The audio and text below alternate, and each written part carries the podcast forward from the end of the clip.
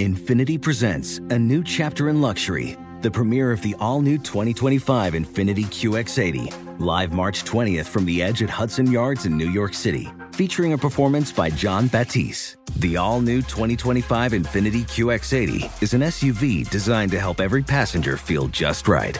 Be the first to see it March 20th at 7 p.m. Eastern, only on iHeartRadio's YouTube channel. Save the date at new-QX80.com. Don't miss it.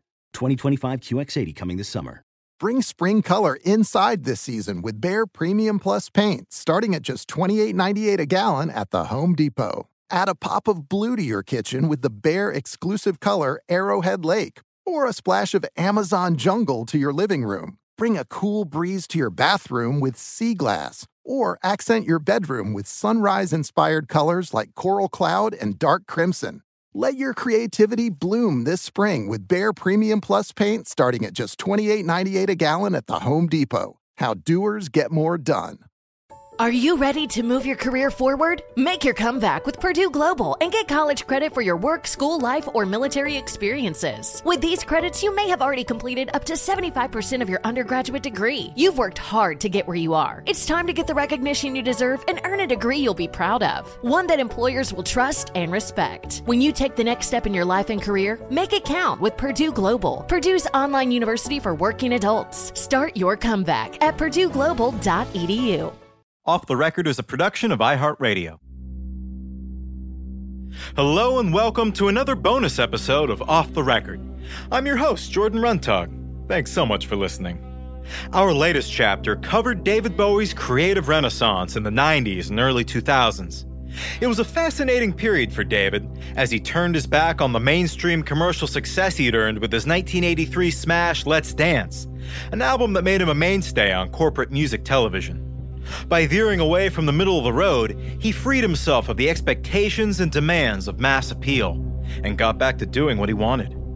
The records that he made in this period are often overlooked, but rank among the most experimental of his career. He rejoined formative 70s collaborators like Brian Eno and Tony Visconti. Together, they'd create some of the most daring music David ever made. But one crucial collaborator during this period was new to Bowie's circle her name is Gail Ann Dorsey, and she's one of my all time bass playing idols. If you've ever heard her duet with Bowie on Under Pressure, then you'll know exactly why.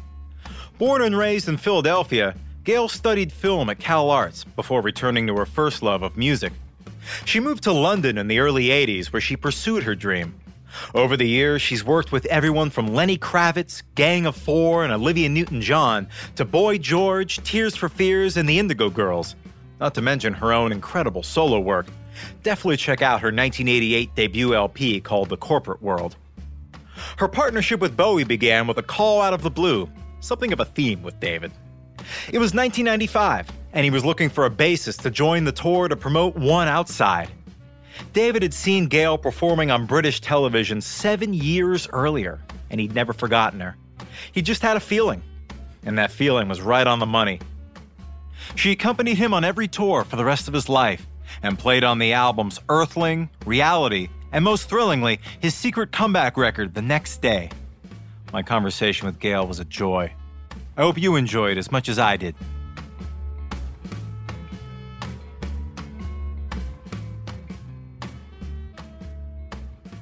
I guess taking it all the way back to the beginning, was there a moment when you knew music was what you wanted to do with your life, or did it happen slowly?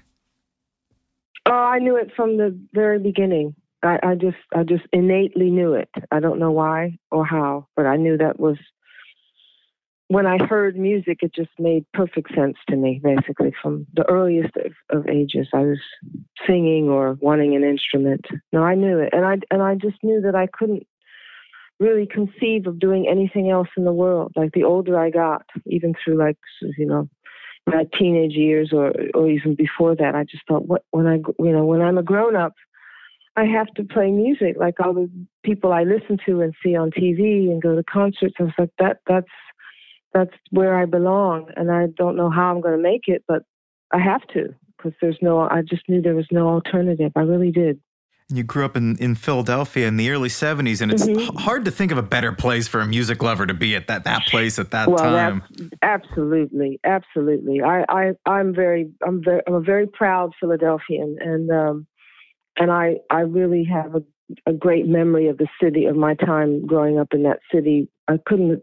I just think it was such a rich musical uh, environment at that time. I, when I think back on it now, I just go, oh, "Wow, what an oasis!" That you know, just the way it was kind of permeating. I'm, I'm, I mean, music still is an integral part of our culture and our life. We can't survive it. It's like it's like water and air. We need it to live. We really do.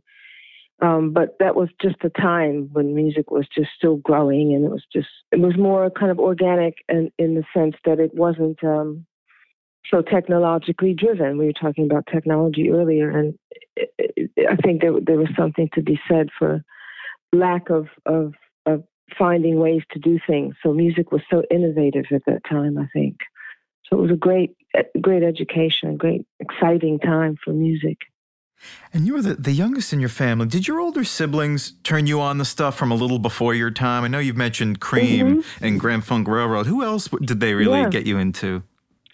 Yeah, well, that's where yeah, that's they that's where it started. I mean, they they were the ones that had the record player before I got there, you know, and they had they were bringing records into the house, and everybody's playing music in the neighborhood. But in our house, it was all the hand me down albums from my sister and brothers and and my one of my older brothers uh, was was a real he you know dabbled in music. He played congas. He played the upright bass for a minute. He dabbled with guitar. He loved music.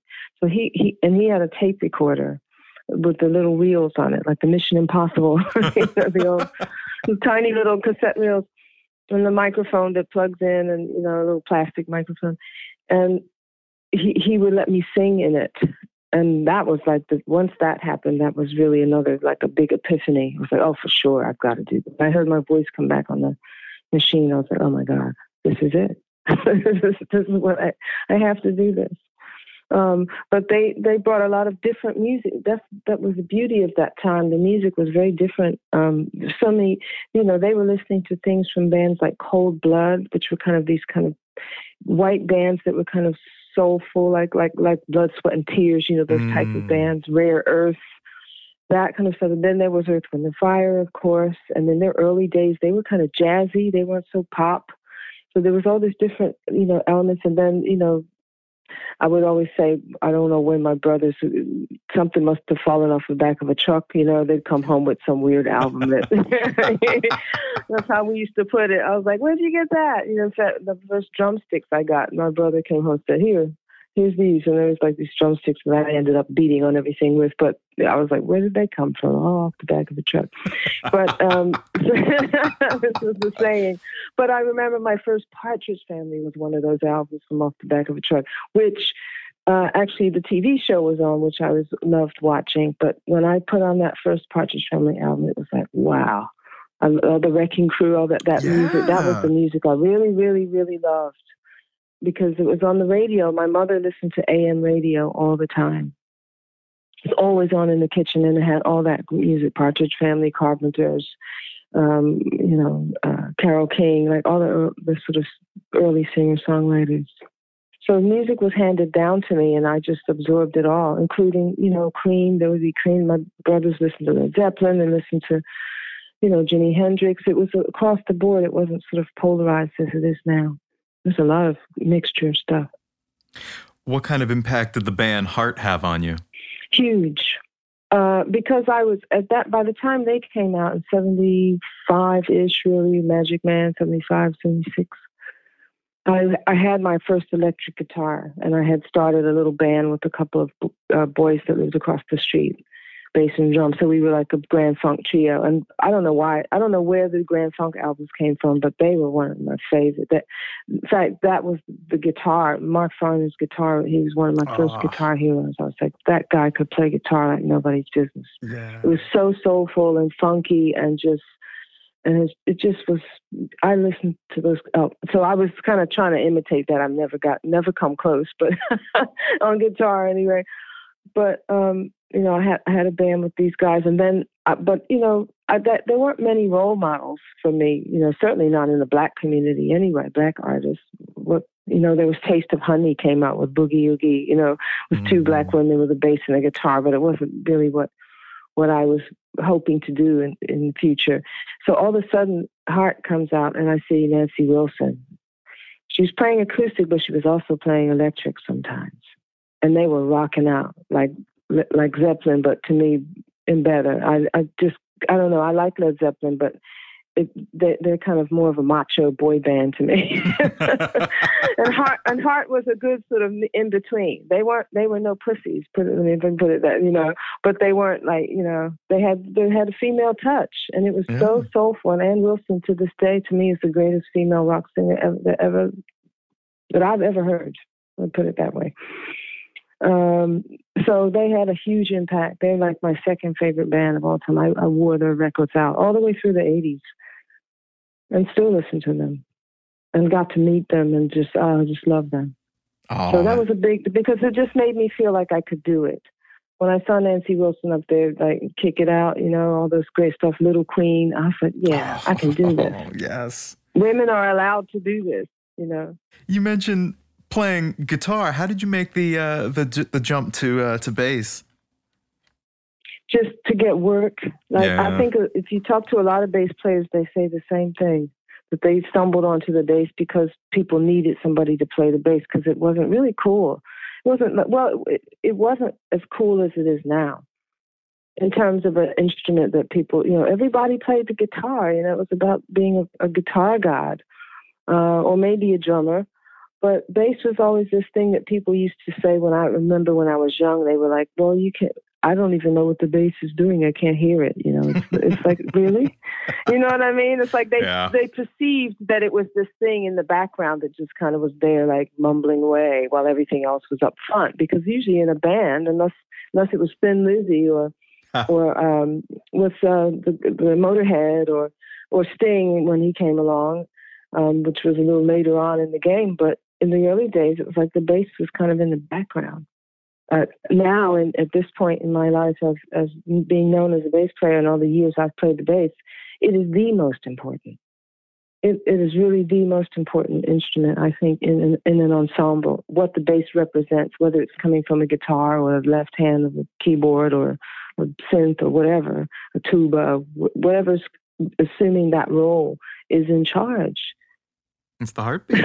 it's in charge of like harmonically and emotionally and just the direction of where a piece of music goes. It really changes. Once the bass comes in, you might think you don't hear it, but you certainly feel it. You feel, and you know when it's not there. I feel like that's like a really that's crucial it. part. Well, that Exactly, exactly. The whole earth changes. It's like a shift. It's like free fall. And then when it comes back, it's grounded and it's taking you in whatever the next direction is, whether it's playing the root note or some kind of substitution.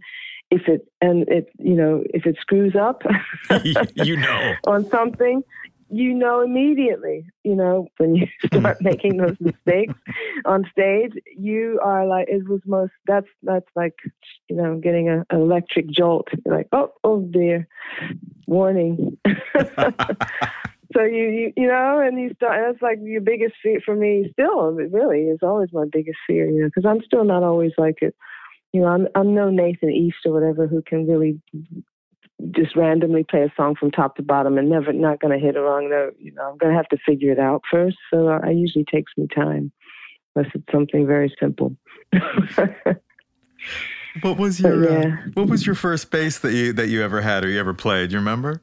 It was an Epiphone, which I no longer have, but I have pictures of it, and I can't. I don't even know. I should actually send it to someone at Epiphone if they could tell me what that model is. I've never ever seen it again. I recently, um, when my mother passed away um, about 10 years ago now, um, an old friend, interestingly enough, um, who had something to do with me becoming a bass player, she was the best friend of my sister. My sister was seven years older than me. When I went for my, so I'm going to go in the story very quick, but when I went for my first bass audition to get a job in a top 40 band, which was to find work, which is why I decided. I borrowed a bass, and it was from her boyfriend that I borrowed a bass to go to this audition. And then I said to my mother, if I get the job, I was 15, I think, 14 or 15. So if I get the job, will you buy me a bass? And she said, yeah, sure. she didn't think I'd get the job. so I got the job in the summer, like in between school, with a guy who was older. He was 18 or 19 at the time. He became a lifelong friend, funny enough. And uh, and I used her boyfriend's Rickenbacker, and then of course, then afterwards, my mother, yeah, and then my my mother had to buy me a bass, and she bought me that Epiphone bass, and then my friend who, uh, uh, whose boyfriend's bass I borrowed, when she came to my mother's funeral, oh, all, these many years later, she brought me a little stack of photographs she took of me with that Epiphone bass because wow. I didn't know they existed. I don't remember. I posed like I was a rock star in a car. I think that you can see them on Facebook. You know, my little afro and my little corduroy pants. You know, sort of like seventies, and I'm standing in the middle of the street like I'm somebody. You know, with my bass, or, leaning on a Grand Torino or something. You know? like your Lemmy or uh, or or uh, yeah, Thin Lizzy or something posing, with the Rick. You know? Yeah, I was posing in my my Epiphone bass, and um, so it was so funny how that how she was the one that had that, and it came around that many years later. She said, "I think you're going to want these pictures." Oh, that's so special. So they're all faded and everything. Yeah. So that my first bass was an Epiphone, and I uh, when I went away to college to do screenwriting and make movies, I just gave it to some. I don't even know where it went. you know, when you're young, you say, "Oh, okay, now I'm doing this." But uh, not that I wanted to give up music, but I definitely had a strong interest in film. I still, I still love film. I don't have a lot of time to spend on it anymore, but I'd like to. I'd like to get watch more films, but with all the streaming and everything, yeah, it's, it's, it's almost endless. overwhelming. It's endless it's too overwhelming. You know, I miss the days of okay, waiting for the next film, go to the theater, pace yourself. what brought back? What brought you back to music after going to Cal Arts to study screenwriting? What what made you to return after sort of? It seems like you were on uh, such a uh. path in Philadelphia and these bands and things. What what, what sort of brought you back after going off to uh, to school? Well, well, I mean, uh, you know, I I think I um, it was the industry of film that I discovered just through school. I mean, obviously, I never worked in the movies or anything, um, but it was the experience of the men in film school at that time. It completely. I was like, I'm not going to survive in this business because I don't. I can't put up with that. Yeah. I can't put up with being disrespected or, or ignored or mistreated in that way. And it was nothing sexual, but it was not. I was the only female in my freshman class in 1980. Wow. Wow. This was 1980. Um, now it would be a whole different story. I'm sure there's women all over the place, which it, which it should have been. But at that time, it wasn't. And I, that didn't dawn on me because I'm just, this is my first time away from home. I'm 17 or 18 never been on a plane. I go from Philadelphia to Van Nuys Airport, and you know, a little bus picks me up and takes me to Cal Arts. I'm in college all of a sudden.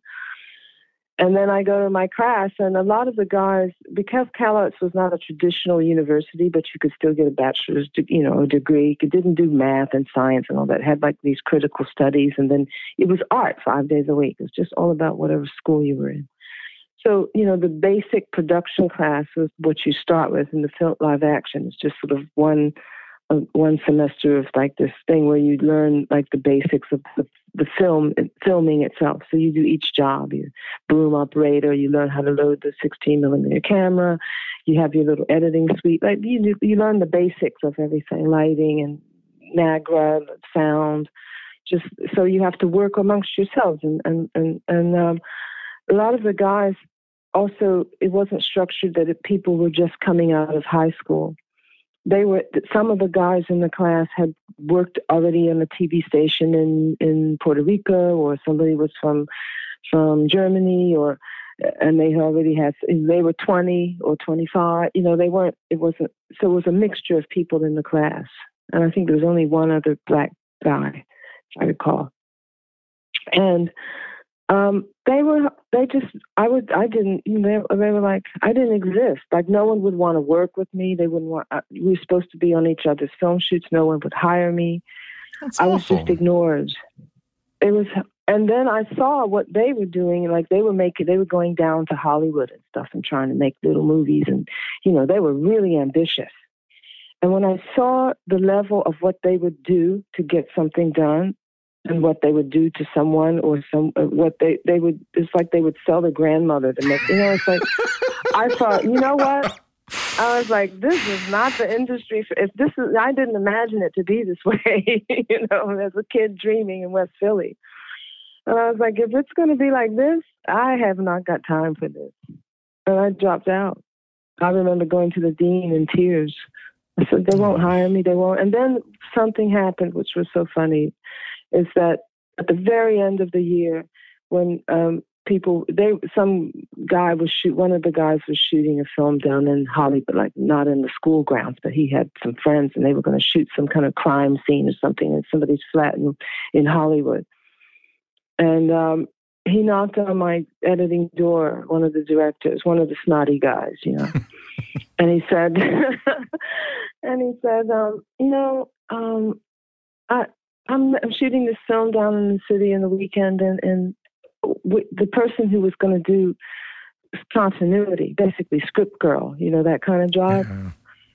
um, has has bailed on me, and I, you know, I, I, I guess you're free. You know, they knew I was free, of course. You know, everybody else was working on everybody else's things, and I was trying to find somebody who would work with me. So I was hanging out with the theater students and playing music in the cafe. anyway, uh, so I took the job. I said, "Yeah, I'll come and do it." And I happen to have four moons, four houses in Virgo. I'm a Scorpio, but I'm so anal. I'm very precise. I can't help it. I'm a little OCD. So I go down and I get my. I know what the job is because I've studied it, and I'm like, okay, this is what you do, and you make a log from the from the film to the the, the sound person. You got to load the clappers. You got to take the Polaroids. I have my camera take pictures of the actors, make sure the cigarettes in the right hand, you know, all that shit. So I do it and I write all my notes down. I know how to do the charts. I had a, the, the, forms and everything. Give it to the director at the end of the shoot, and then they go off and they edit and they use my notes. So they know they like take seven, but they like take three of that one, and then like etc. A week later, I'm flooded with people who want me to be do continuity on this shoot. the director knocks on my door because I, I, used to hang out in my editing room down in the sub level. We called it. We they, we all had those rooms with the Steenbeck where you know, and, and the little film that I did make, you know, I would just sort of roll it around and around, and just, or just sit down there and smoke some weed or something. I don't know what I was doing. Anyway, so they knocked they knocked on the door and said, uh, um, you know, this is the best film notes, uh, editing notes I've ever had. I, it's the easiest time for me to edit my film. This is amazing. It's so it's so precise. So then I was suddenly script girl, you know, for everybody, which was funny. They all liked me then. it's and amazing. then it was too late because I was like, I'm out of here. not the industry for me, not that level anyway. I, I'm sure I would love to have a great idea and great, write a good script that gets made one of these days. But that was another thing was like screenwriting. I enjoyed writing when I was a kid, and I still like to write a bit. And I, I just felt like I need, uh, for me as a person and as an artist, I need more feedback. And I found film to be a lonely thing in the sense that um, you work, especially especially screenwriting, because you write this piece that you work on for a year or however long, or maybe shorter or longer, and then it takes years for someone to make it. It's possible that it will take years, many years, before it's made, and it gets revised, and it's like this, and then then it gets made, and then they want to change it, and like so. There's all this. I thought I need more. I can't wait that long to get some kind of affirmation of something from someone experiencing my work. You know what I mean? Oh, so say, when you give the script away, it's somebody else's vision too when you see it up on the screen too. So that that's got to feel that can't feel good. No, well, that's what I meant. I mean, and I would love to have directed. I would like to be the double barrel, you know, the writer director kind of thing. But you know, it was. I just thought I just knew that that the way that what I felt of the industry that I could experience through my experience with with film school at Cal Arts at that time. I'm sure it's really different now. In fact, I know it is. It, it was just not. I just didn't want to work in that. I just couldn't exist in that way. And then, of course, it would be a matter of time before that that sort of you know attitude towards me turns into other things the sexual thing and all that. It's like I just couldn't deal with it. And it's been and so music. I was like, I'm going to go back and play music. And then and then with at least with music, you stand on a stage and you play and you it's, you get immediate uh, you know, feedback and response from from what you're giving, and that. And once that happens, I mean, that's the magic for me of life. Those are the moments I am most comfortable being in my skin as a human being on this planet. Is when I can walk on a stage, big or small, you know, 10 people, 10 million people, whatever, you know, however many, and just have that connection it's like um, it's like my meditation. It's the only time my hmm. brain is empty of uh, empty of uh, all the things that are destroying me at other times. you know, so it's it's been so in that respect, this year has been really difficult. The past year has been super hard, oh, not just for me, but a lot of my peers. Yeah. And I'm sure the people who, who want to experience what we what we can offer or what we have to offer. I mean, it's all what we give. I feel like music and, and artists in general. It's just we we're giving the thing that's that's missing the most in the world, and that's love. You know, what we give is this sort of what I would describe as a large love. You know, like not love being in love, but just like positivity. You know, and um, and we need to get that back very soon. We need to get that exchange going, pumped out into the world again very, very soon, or we're in big danger. oh, yeah. You know, and not and not through a screen, and not through a screen. We can't live like this through these screens. We can't. No, that's going to destroy us as well. I believe, eventually. So we got to get out there and connect with the people again, with music and dance and things that bring that level of, of good vibration up in people's spirits. Oh my gosh, I know. It's just so fascinating to me to think that, you know, when we see remnants of, of, of early human civilizations from times when we're still just tr- struggling to, to eat and survive, you see traces of, mm-hmm. of, mu- of, musical instruments. So clearly, this was a base human need from, you know, and, and, and we don't know why. I, I love that. I just love that the mystery of music. Like, we don't know where it came from. Or, yes, I love that. I know, that. I know. I was seeing that I was I watched a little bit of the Fran Lebowitz. Are you familiar mm-hmm. with her? Mm-hmm. The the writer that's on that's on Netflix or Hulu or one of those. I don't know which one. At the moment, she's doing a thing with Scorsese where she's just kind of ranting about New York City, which she does so brilliantly. yes. I love her, And but she says a bit, she said a thing about music on one of the episodes, and I was just sobbing because she really hit it. She's like, there's no other art form that can touch a person and change them instantly in a matter of seconds. Yeah. From one, like, uh, can take you and transport you, and you don't know why. And she was, and it's true. And I was just thought, oh my God, it is. It really is a special, magical thing. And and I personally feel so incredibly like that's what's so weird. It's like knowing as a kid that I was, I needed to be a vessel for that I don't know why, but I, uh, you know, and I still feel like I'm just like that's what that is what my I'm here to do. I don't have anything else really. I mean, I have things to offer, but you know what I mean. I, that's the best I can offer. Put it that way. That is the the best of me is to keep allowing the gift I've been given to channel that energy into the earth, into people, into the world as best I can. You know. I, I, love that line from the, the Fran Lebowitz documentary. It's it's it's it's such a unique art form for that reason. I mean, I, I, I learned music as a kid because I, I loved it and I wanted to see if maybe if I learned how to make those sounds myself, I would understand why it made me feel that way. That's it. And, and it never That's it never it. happened to me. It just I I still don't understand why I, could, I put my hand here and it's an F major seventh chord and it makes me feel warm or something, mm-hmm. and I I just still don't. It's vibrational. Exactly. It's vibrational. That's the best I can it say. It is, and vibration is everything. It really is. It's, it's vibration is everywhere. It's it's it's important. Very important. We can't see it, but it's it's uh, it's it's a huge force. It's very present in all of us. Yeah.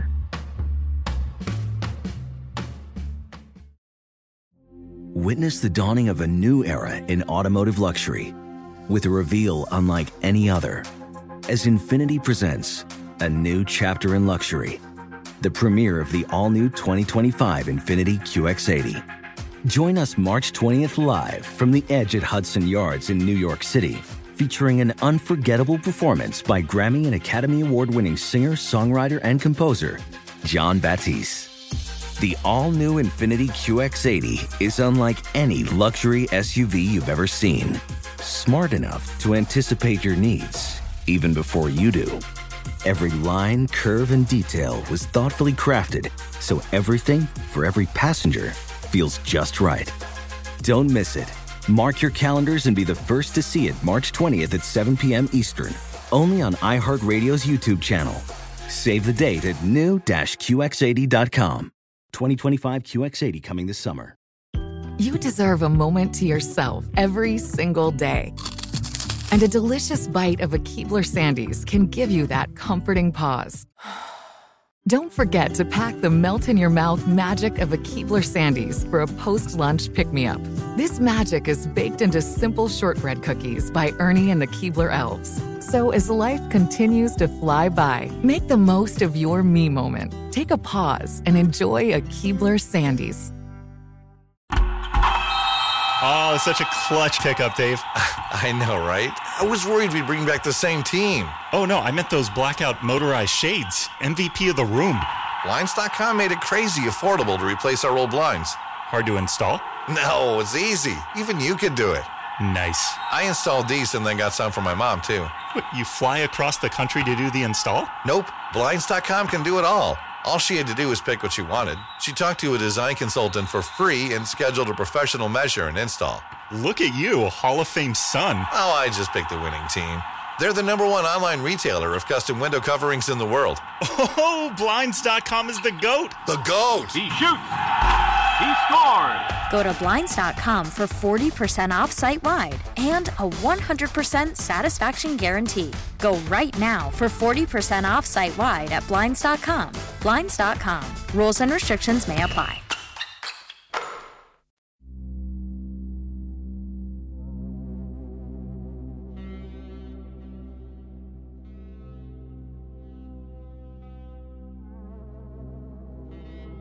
Did I mean just thinking about the, the, the the convergence of different kinds of art forms? Did did studying film with with the narrative and the visual elements and the costuming and everything that entails, including music, perhaps prepare you in some ways for, for going on tour with with David Bowie? Because obviously that was such a huge um, element mm-hmm. for him. Yeah, it, yeah, we talked about that a lot because he knew that I'd gone to film school, and and, and at one point, I you know, he used to call me I'm the little documentarian. You know, I, I shot a lot of film, a lot of video stuff, but he he would just allow me to kind of film a bunch of stuff sometimes. And um, there's one thing that he, um, we were on Rosie O'Donnell um, uh, for the Earthling album. I think you can find it somewhere, maybe on YouTube. I don't know where. I've seen it once or twice um, where she she always asked him to sing China Girl to him to her, and he would never do. And they were good friends. He was really good friends with Rosie O'Donnell, him and Iman both. And uh, he wanted me to film a, a high eight because at the time it was like high eight tape videotape.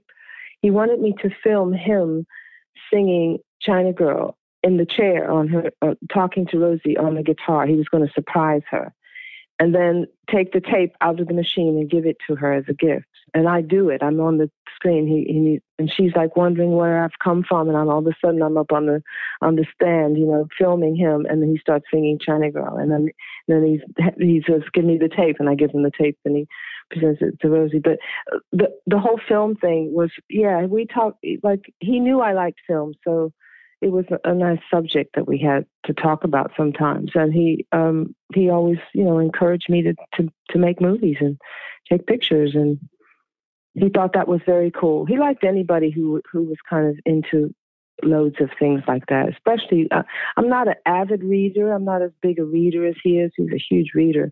But you know, like Reeves Gabrels, for example, was was on his level with that kind of thing, and they would go on and on about books all day and have all these great references. So, I mean.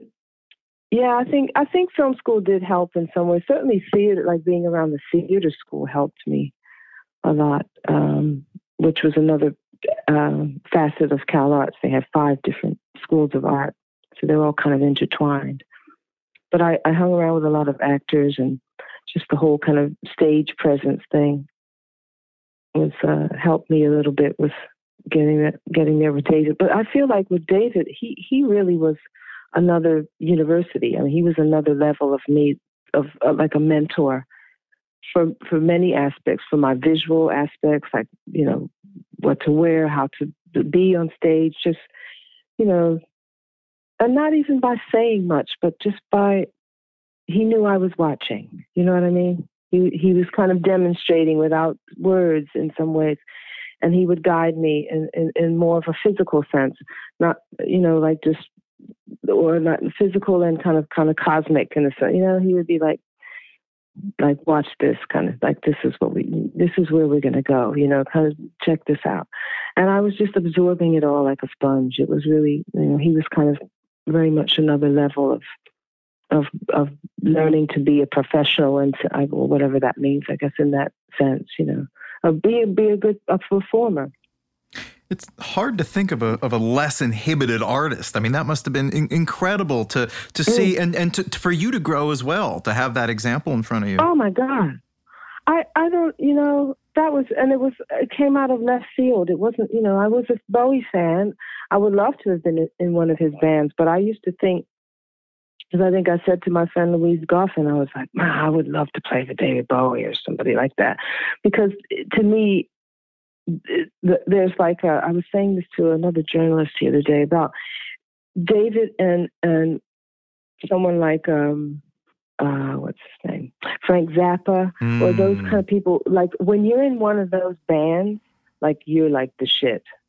Like that's like like in you know like it's one of those bands that you be, you come out of that someone's like oh he played for or she played for so and so that's like to reach that, I used to think I would never reach that. You know, I thought, okay, I can play with other people. I'm never going to reach that level where I'm like Steve Vai or something. You know, it's like, so that was a, like to be invited to that out of nowhere was like, oh my God, what's ha-? I had no idea what was happening. Um, I really, I was just like, I can't believe this is happening. So I, you know, I dropped everything I was doing and went for it. And it was the best decision I've ever made, I guess, certainly in terms of my career so far. And it really was of out of the blue. It, it, it was mm. just, it was a phone call? Mm. A phone call out of the blue. He said he saw me on a television show in the late 80s. He didn't call me till 95. But knowing him, I know why he he he won't forget his photographic memory. Even with all those drugs and alcohol, he can remember absolutely everything. I can't remember last week. it's crazy. It's like, so, you know, and he could remember every little detail. So if something sparked him, if something he liked, he won't, he's not going to forget it, or something he thinks he can use later on, because that's what I was. He said, "I saw you on a TV show uh, he was in London flipping channels, and I came on. Thank God. Wow. Stopped on a music program, and I was on a music pro- program with my first uh, album on on a major label. I was on Warner Brothers, WEA, in the UK, and Sire in the US. Um, and I did the corporate world, and I was doing all the TV shows in London for the to promote the album. And I was on. He said, "You you spoke to the host, and then you went and you played a song with your band or on my own. I don't know. A lot of times it was just me and my guitarist. And then uh, I'd go and, and he said, I just thought that woman is really interesting. When I'm doing the right project, I would love to work with her. Wow. That was what he said he thought to himself in 19, it had to have been 89, no later than 90, because I was already like left and going to Ireland and taking a year off and so it would have been then. And then he calls me for the outside tour. Why he would have thought that was the right time, I have no idea. But it, it not only was the right time, it I managed to work there until until 2013 or whatever. Until the next day. I stayed I remained the bass player. How, how amazing. How did David in, in the flesh compare to the the image that you uh, must have had of him in your head beforehand? Um, that's an interesting question. Well, much more. Um, I guess a lot of people might say this about. Well, maybe I don't know what they say about other artists. To be honest, in that way, much more normal. I, you know, I imagine it'd be a bit more freaky, but uh, also I think I feel like I got him at a particular age where he wasn't going to be like a total freak, like you would imagine, you know, like like you imagine he was when he's the thin white Duke and Ziggy, you know, with all the skinny and the pale face and the hair and the, you know lipstick or whatever. You don't. I knew he wasn't going to be like that every day. Whereas I have to say, I wouldn't know that about Prince. I don't I never worked for Prince, but I would imagine he might look like he looks every day. I don't know, you know. But David was like just a normal guy, really. He was a normal British guy, attractive man. But especially when I first started working with him, he was um he had a lot of energy. He always did have energy. Didn't didn't wane till the very it didn't wane ever. But he was more he was um I I think I marveled at his um uh, maybe not his physical energy I'm speaking of, but his, I marveled at his his ability to to be just thinking of new ideas like every like all the time. He was on his his whole brain was on autopilot all the time, just with all these great ideas. He, everything he saw, he saw it. He saw a million possibilities in it. You could see it in his eyes.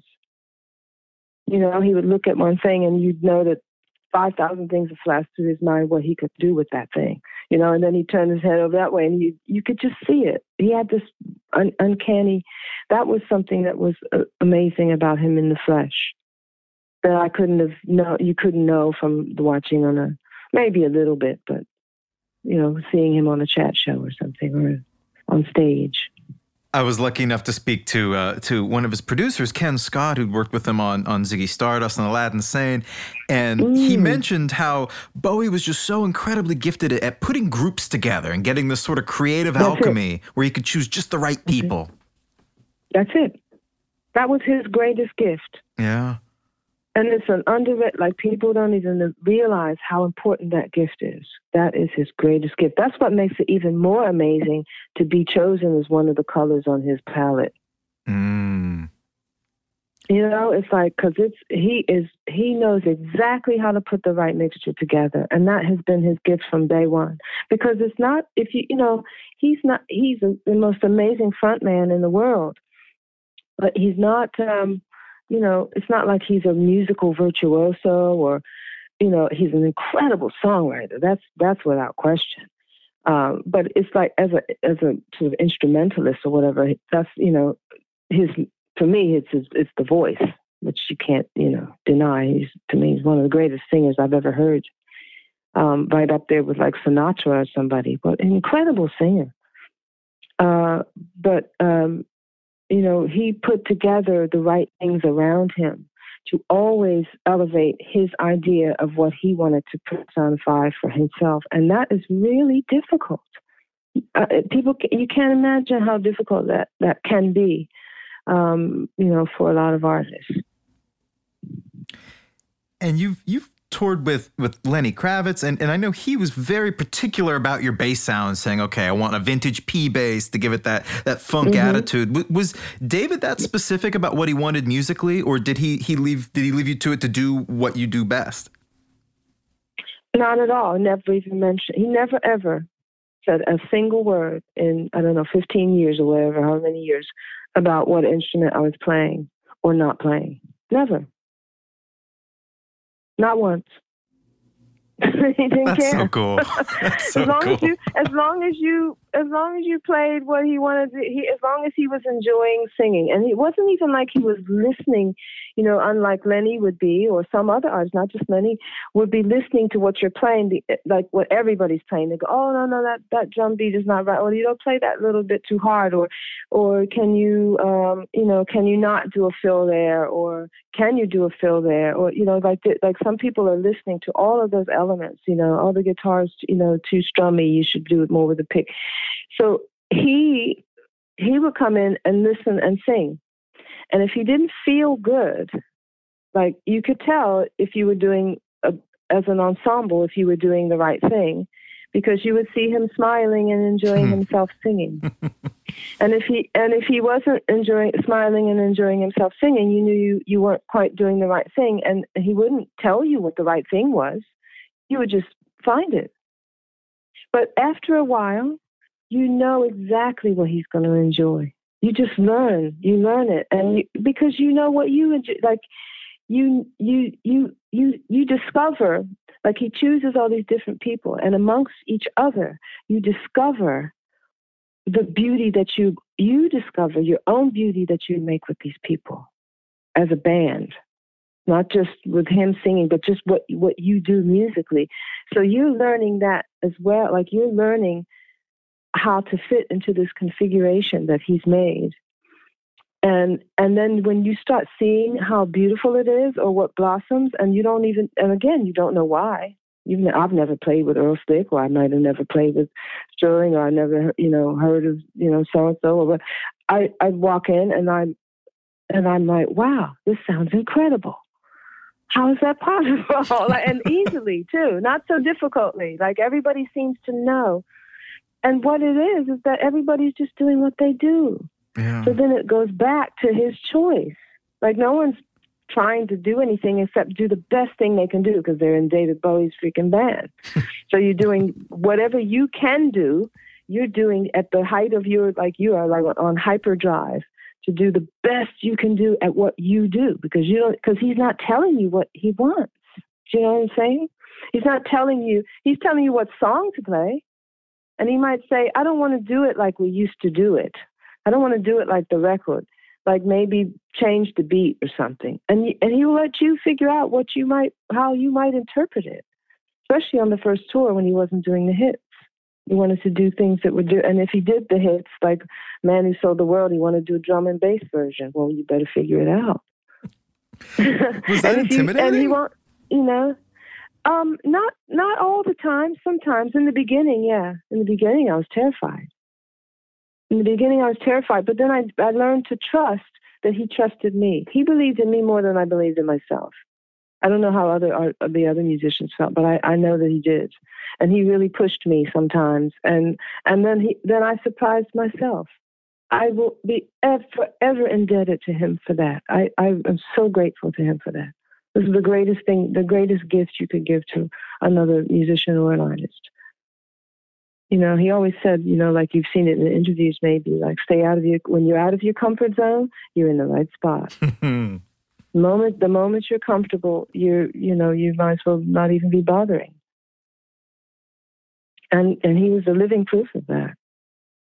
He always stretched himself, like each time it was some new, like he was going out on a limb. And he loved it. He loved the ride. It was like a roller coaster for him. He was laughing all the way. people might have been like, people might have been criticizing or whatever. He didn't give a shit. He was having a, he wanted to enjoy what he was doing, and he and he made sure that happened. And then and he brought that joy to all of us. And I'm I'm it was an incredible job. It's an incredible um, experience in my life. Priceless. I mean, for me, the best example of of getting out of of your comfort zone personally, I love your version of Under Pressure, especially the the one at, Oh, at thank you. Glastonbury. It's in, in 2000. Oh, thank you. Can you tell me how that came together? Because I know Queen were you mentioned Heart being your second favorite band. Mm-hmm. Queen were your number one, or are your number one, right? That's right. Still are. Yep. Oh man, that was that was freaky. I mean, I I just that I never even imagined because I just thought we would never do that song. When I got, you know, it never occurred to me when I got the job with Bowie that we would even ever do that song. Because I thought, well, we'll never do Under Pressure because Freddie Mercury's dead and he would he doesn't sing with other people. You know, who's going to do that song with him in the show? Because we didn't ever we didn't have singers like that, you know, in the show. And then, uh, sure enough, like kind of in the early weeks, we I was still on the Nine Inch Nails tour. I remember that because we started doing it way back early in the early days, '96. Um, I remember him coming into my dressing room. Um, I think it was before a show, would have been, and he came in and he had a, a cassette tape of um, the version he did with Annie Lennox at Freddie's memorial concert at Wembley Stadium and which was stunning. I have a photograph of that on my wall in my little bedroom studio. I just love that. It was such a special moment, and I love Annie Lennox too. Um, and I didn't know him yet then. He gave me. He said to me, "Do you ask me if, if I remembered that time?" And I said, "Of course I do." And he said, "Well, I was thinking about doing that song in the show, like you know, like I did it with Annie." And I said, well, who, who's gonna who's gonna play? So he was like, would you think about singing it? And I said, well, yeah, my goodness. But I said, who's gonna play the bass? Because I didn't. I thought we'd do it like Annie Lennox as well, and and you know, I would actually perform it with him, you know, in his arms or whatever, however they did it. Or I would be performing it and somebody else would be playing the bass. And he said, No, you're going to play the bass. I said, I'm singing at the same time? Right, you know, and then he looked at me and he just with a very cheeky look and he just went, I'll give you two weeks. and he put the cassette he put the cassette down and he walked out of the room. no pressure, no pressure. oh man. Talk about under pressure, right? Yeah, right. So I, so I just drilled it for two weeks until I figured it out.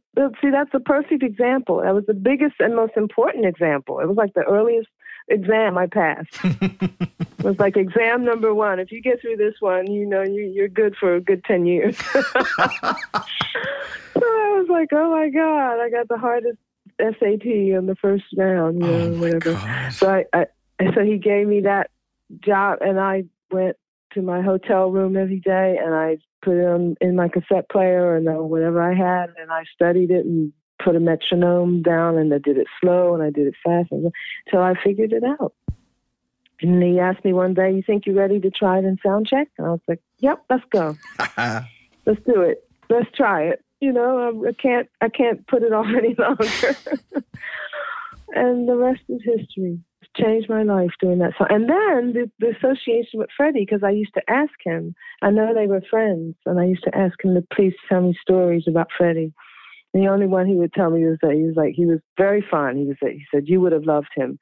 And he said you he said you every time you turn up at his house, he would always open the door and he'd be in full drag and he'd have opera blaring out really loud around the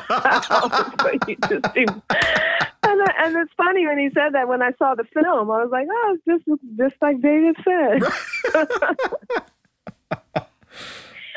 he said you turn up to say hi, you know, to hang out with Freddie. He opens the front door and he's just like a woman, and the, the opera is so loud it takes your head off. That's everything I ever wanted him to be. I'm I'm so glad that that is true. hmm Yeah, and um, so I was, and I told him how much I love Freddie. So he was like, Freddie would be really proud. When he told me Freddie, I mean, everybody tells me Freddie would be proud, and really, that is the only thing I. That was the most important thing I wanted to do. I obviously didn't want to like suck in front of David, but I did not want to let Freddie's legacy down because that was the good. He really was the greatest performer I've ever seen in my life to this day. That the whole band in their original form in the late 70s, early 80s. I've never seen anything like it out of four human beings ever. That music dri- drives me mad. It's so incredible. And the power and the force that came from those four guys was just unimaginable.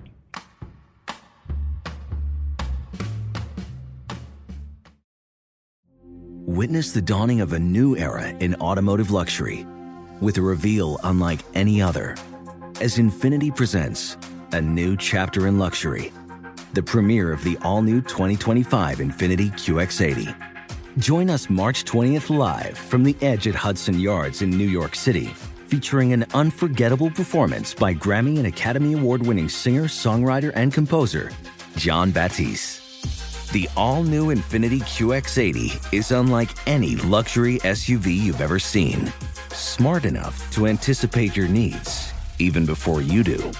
Every line, curve, and detail was thoughtfully crafted so everything for every passenger feels just right. Don't miss it. Mark your calendars and be the first to see it March 20th at 7 p.m. Eastern, only on iHeartRadio's YouTube channel. Save the date at new-QX80.com. 2025 QX80 coming this summer. You deserve a moment to yourself every single day. And a delicious bite of a Keebler Sandies can give you that comforting pause. Don't forget to pack the melt in your mouth magic of a Keebler Sandies for a post lunch pick me up. This magic is baked into simple shortbread cookies by Ernie and the Keebler Elves. So as life continues to fly by, make the most of your me moment. Take a pause and enjoy a Keebler Sandies. Oh, such a clutch pickup, Dave. I know, right? I was worried we'd bring back the same team. Oh, no, I meant those blackout motorized shades. MVP of the room. Blinds.com made it crazy affordable to replace our old blinds. Hard to install? No, it's easy. Even you could do it. Nice. I installed these and then got some for my mom, too. What, you fly across the country to do the install? Nope. Blinds.com can do it all. All she had to do was pick what she wanted. She talked to a design consultant for free and scheduled a professional measure and install. Look at you, Hall of Fame son. Oh, I just picked the winning team. They're the number one online retailer of custom window coverings in the world. Oh, Blinds.com is the GOAT. The GOAT! He shoots! He scores! Go to Blinds.com for 40% off site wide and a 100% satisfaction guarantee. Go right now for 40% off site wide at Blinds.com. Blinds.com. Rules and restrictions may apply.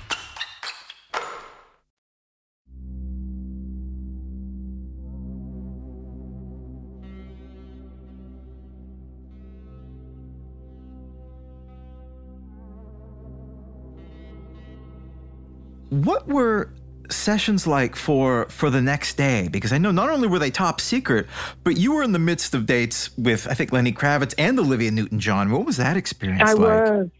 Yeah, I was busy. Well, it was hard. Um, initially, you know, I was I just went in to do the, the early tracks, the bass tracks. Um, yes, it was a secret. Um, he called again. There was a long period of time after the reality tour, of course, where he had his health issues, and he just went home to be be home and, and get healthy and be with his family. I know he was really missing. His daughter was really little then, and he was missing her. I, I could tell because it was all you know, just skyping every day or whatever. It's not the same as we know. yeah, yes, yes. Uh, so, so as we've come to know, and he- um, so I, you know, I kept in touch with him a little bit regularly by email. Just you know, he asked asked if I'd seen the movie. I I remember we we emailed when um, Alexander McQueen uh, left us and stuff like that. So because he'd done a lot of our clothes in the '90s.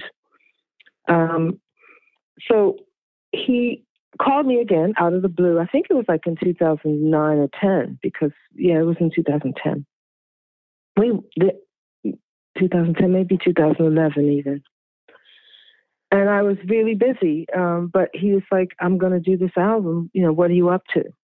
Like, so I thought, okay, he's been thinking of something. I didn't know. I never knew he was going to come back. You know, I never know. I mean, I mean, I knew he'd do something, but I didn't know what because I knew he couldn't stop that that automatic thing that was going. There's no way in the world that's going to stop.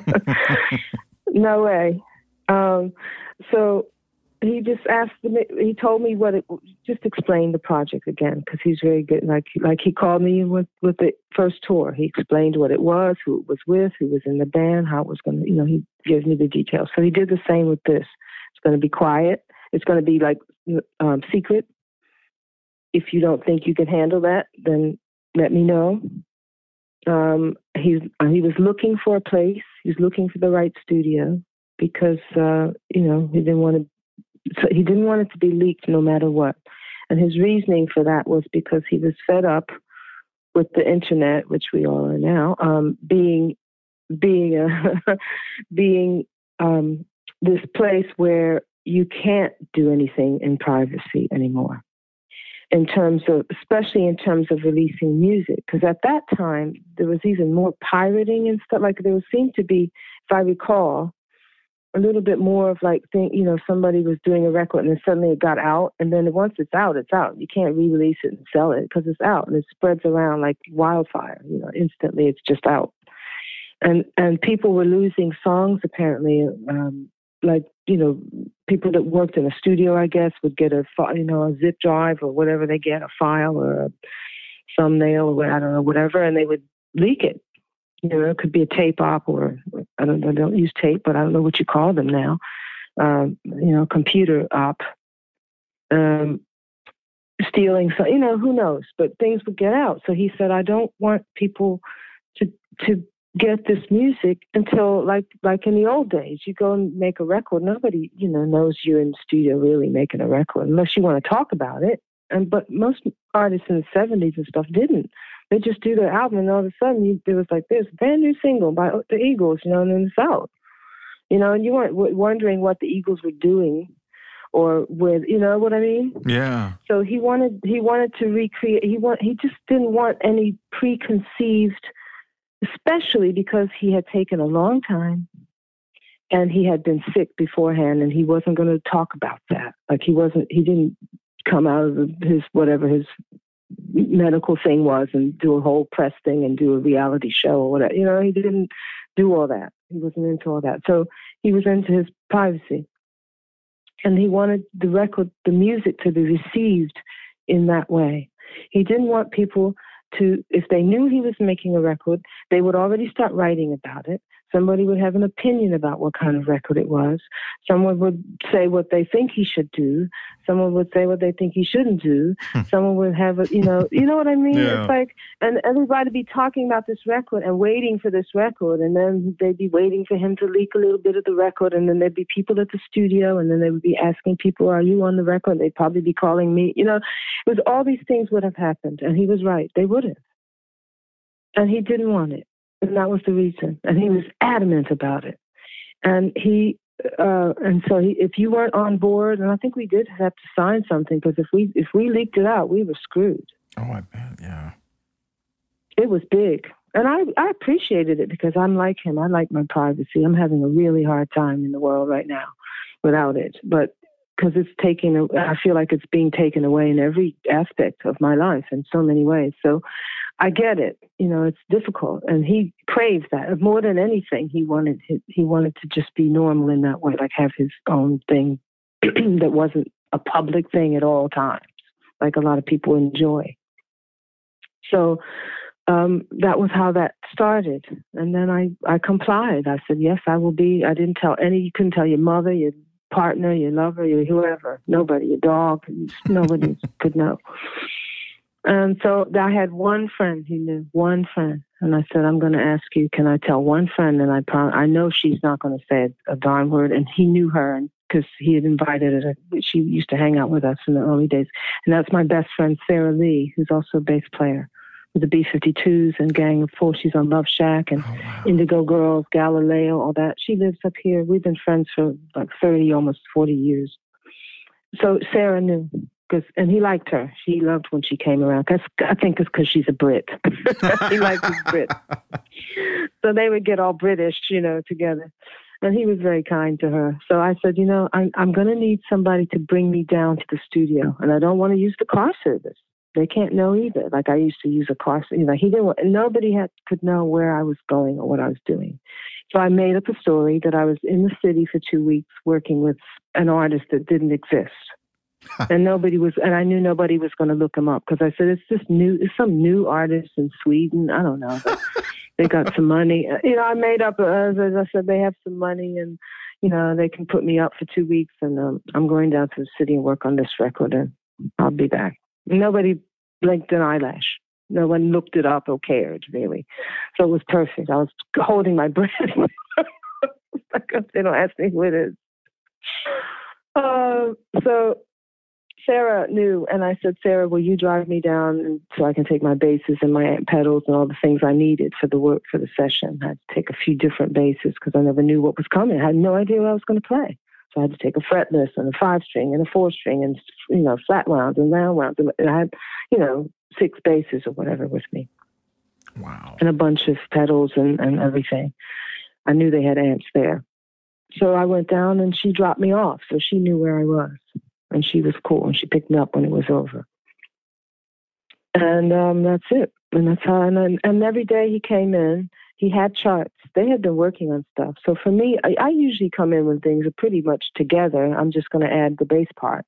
This one, this time, there were some parts that were like Tony because he was a bass player. Normally, he's the one playing on the records with somebody else. Um, but Tony had written out some things. I don't read very well, but I could once I learned what they were, I could just play them. I could kind of see what was happening on the page. But it was only certain little fills that that that made sense in the music. I can't tell you what they are now. I don't remember. But otherwise, I was was again up to interpretation. He had a basic setup. There was some chords he had a little piano and a little like a little setup at a piano where he was playing his demos for us so you could hear what he had been doing at home and then we take it away and re rehash it and re and say well, how can we embellish it i see where you're going okay let's see let's see what we work out it's like like we normally would work with him he'd bring in a really rough idea but he knew what he wanted. He knew what he knew what we were going to give him. I guess you know, and we did. I get we made him. He was he was he had that that happy look on his face Hmm. that you like to see when you look through the thing. You're like, oh, thank God he's smiling. and he's dancing. Oh, he's dancing. Now he's off the sofa. Oh my God, I've really hit it. it's true. Those were definite moments. I remember him now. I could see him in his bedroom slippers. He'd come in and he'd put on his little slippers and get normal, put his glasses on. Total normal person, just creating music, just working, loving it, enjoying it, happy, smiling, joking, drinking lots of coffee. and used to be smoking, and I was right with him, but we quit right around the same time when his daughter was born. I've been smoke free ever since, thank God.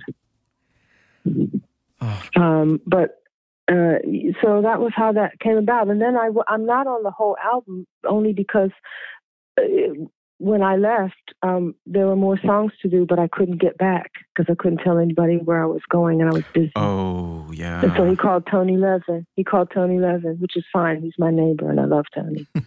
It's about- he, he, was, he lived across the street from me until a couple of years ago.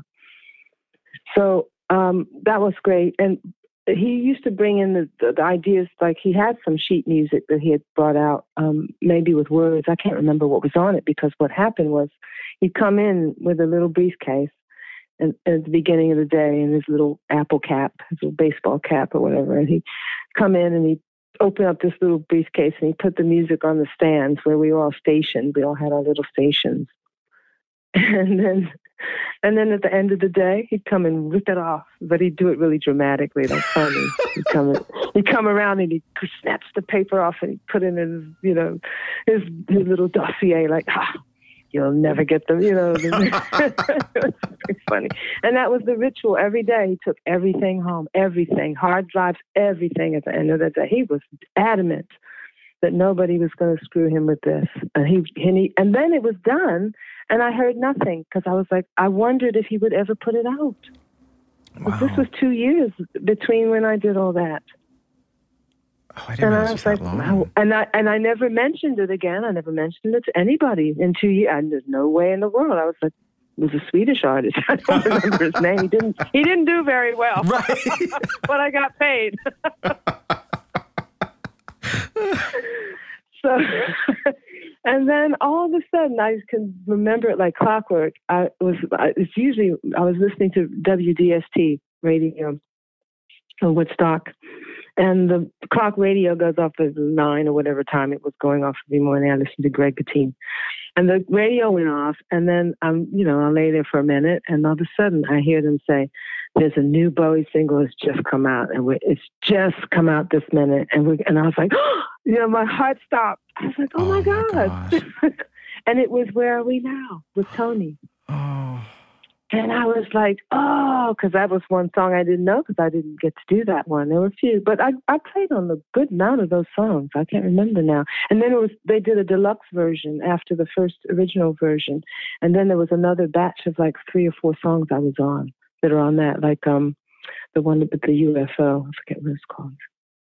Uh, and and, and there's um I can't remember the names now. God, I gotta pull that record out. Yeah. Um, so that's that's how that kind of came about, and what happened with that for for me anyway. And I didn't know about Blackstar. I had no idea. He did it again, and and I had no idea. I knew I had a little bit of an idea because somebody knew something that he was working on something, and and and I think someone mentioned the word jazz or something, and and then I just thought, well, that makes sense because we used to talk about Stan Kenton and stuff. He used to love Stan Kenton. He, in fact, he introduced me to him. I hadn't really didn't. I like jazz, but I didn't know his music that much. So we listened to that Tropicana album and stuff, and just really love it. And I knew that he said one day I want to do something like this, and when he says one day I want to, it means it's going to fucking happen. Unlike some people like myself, so I'm trying to learn how that magic works. I'm trying to, you know, make it. I'm like, one day I'm gonna. Hey, is anybody listening? Anyway, so he he says one day I'm gonna make a jazz record. I really want to do that, you know. And, and a long time ago, we talked about Mingus is one of he's like my favorite bass player of all time, and and that's that's his favorite jazz artist. we discovered that. So we would just Mingus out sometimes and have like Mingus days. And to go and visit him sometimes and listen to records. He had a little space where he had vinyl and stuff. It was great. And um, so he made Blackstar, which was involved Donny McCaslin and a jazz, a more jazzier thing that made sense. It's kind of like Stan Kenton, but everything he did, he always put the Bowie spin on it. From Earthling to you know to the Blackstar, like if he's doing jazz or if he's doing funk or like Let's Dance or whatever, it's it's still got a thing from him that that's what makes it. I don't know, and that's undescribable to me as well. You know, what, how how does he take these genres that he loves and twist them just ever so slightly that it, it becomes him?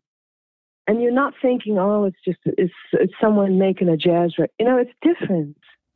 Do you know what I mean? Yeah, it's some some artists try like you know I'm trying I'm trying to bridge that myself with some new work that I'm trying to work on. You know, I'm, I'm you know trying to pull together. It's like I want to do something from a particular genre, but I don't want it to be retro. It's not like I'm making a record of that genre. I'm making a record of now because now is now. But that is a huge influence of something from that energy I want to incorporate with my own energy, and how that meshes together is is a, is sometimes a mystery. Sometimes it just falls together, and other times. But for him, I feel like it was something that was just it always worked. He knew just how to turn that turn that tap. You know, how to how to just what mixtures of you know to put in the bowl and stir it up, and it was always the perfect mixture. You know, it always tastes perfect. it would ta- and it tastes like him. You know, it was Bowie. It was Bowie's pancake mix, nobody else's, you know.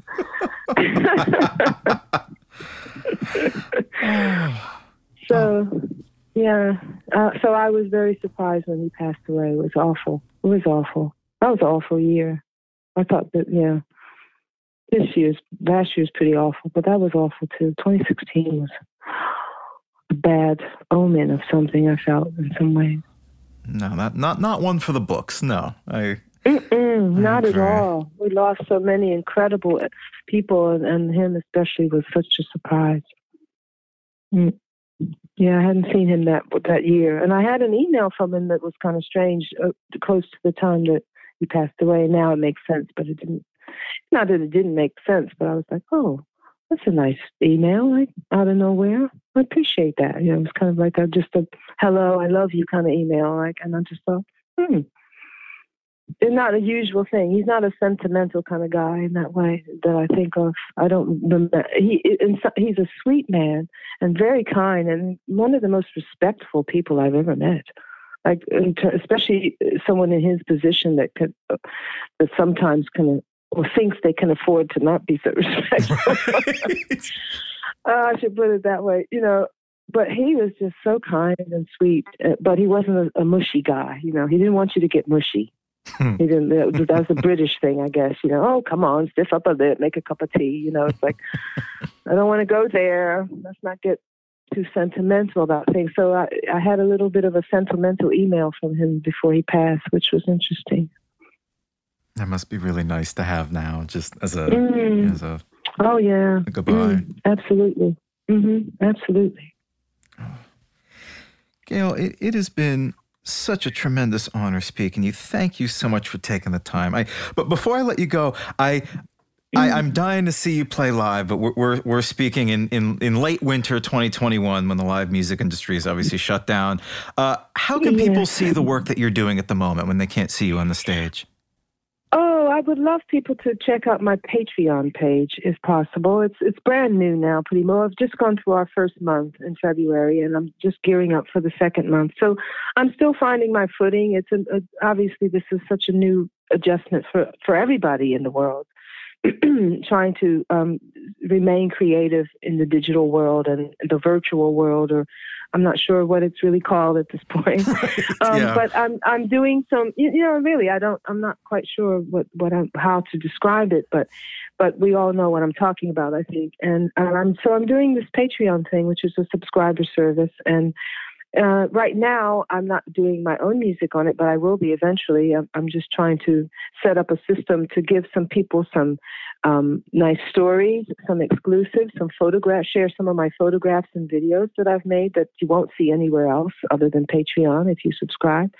Um, um, I'm also offering, I'm giving myself a challenge, which is part of my regiment of rebuilding myself as a solo artist, is that once a month on Patreon, I'm giving um, a a cover tune. I'm announcing an artist at the end of the month, and then for the following month, I'm going to record a song by that artist. So you get to vote on which song you like to hear me cover. Oh, and I'm doing, I'm just sort of doing it all on my own at my home studio. So it's not like a professional recording. Maybe it might be one day, um, but I've just delivered the first song, which was Paul Williams was the first artist, one of my favorite songwriters, and I did I Won't Last a Day Without You.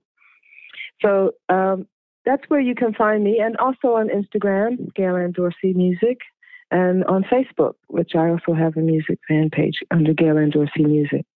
And I think Twitter as well. I don't use Twitter so much. I don't quite understand it. I'm going to be honest. I'm going to sound like an old fogey here, but Twitter I don't get. But but I'm good with Instagram and Facebook, kind of.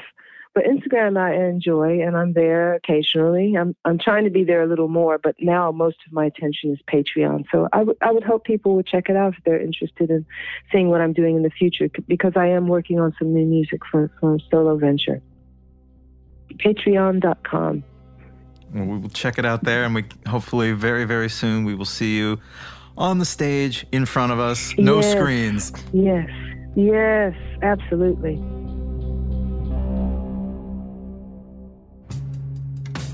Off the Record is a production of iHeartRadio. If you liked what you heard, please subscribe and leave us a review. For more podcasts from iHeartRadio, visit the iHeartRadio app, Apple Podcasts, or wherever you listen to your favorite shows.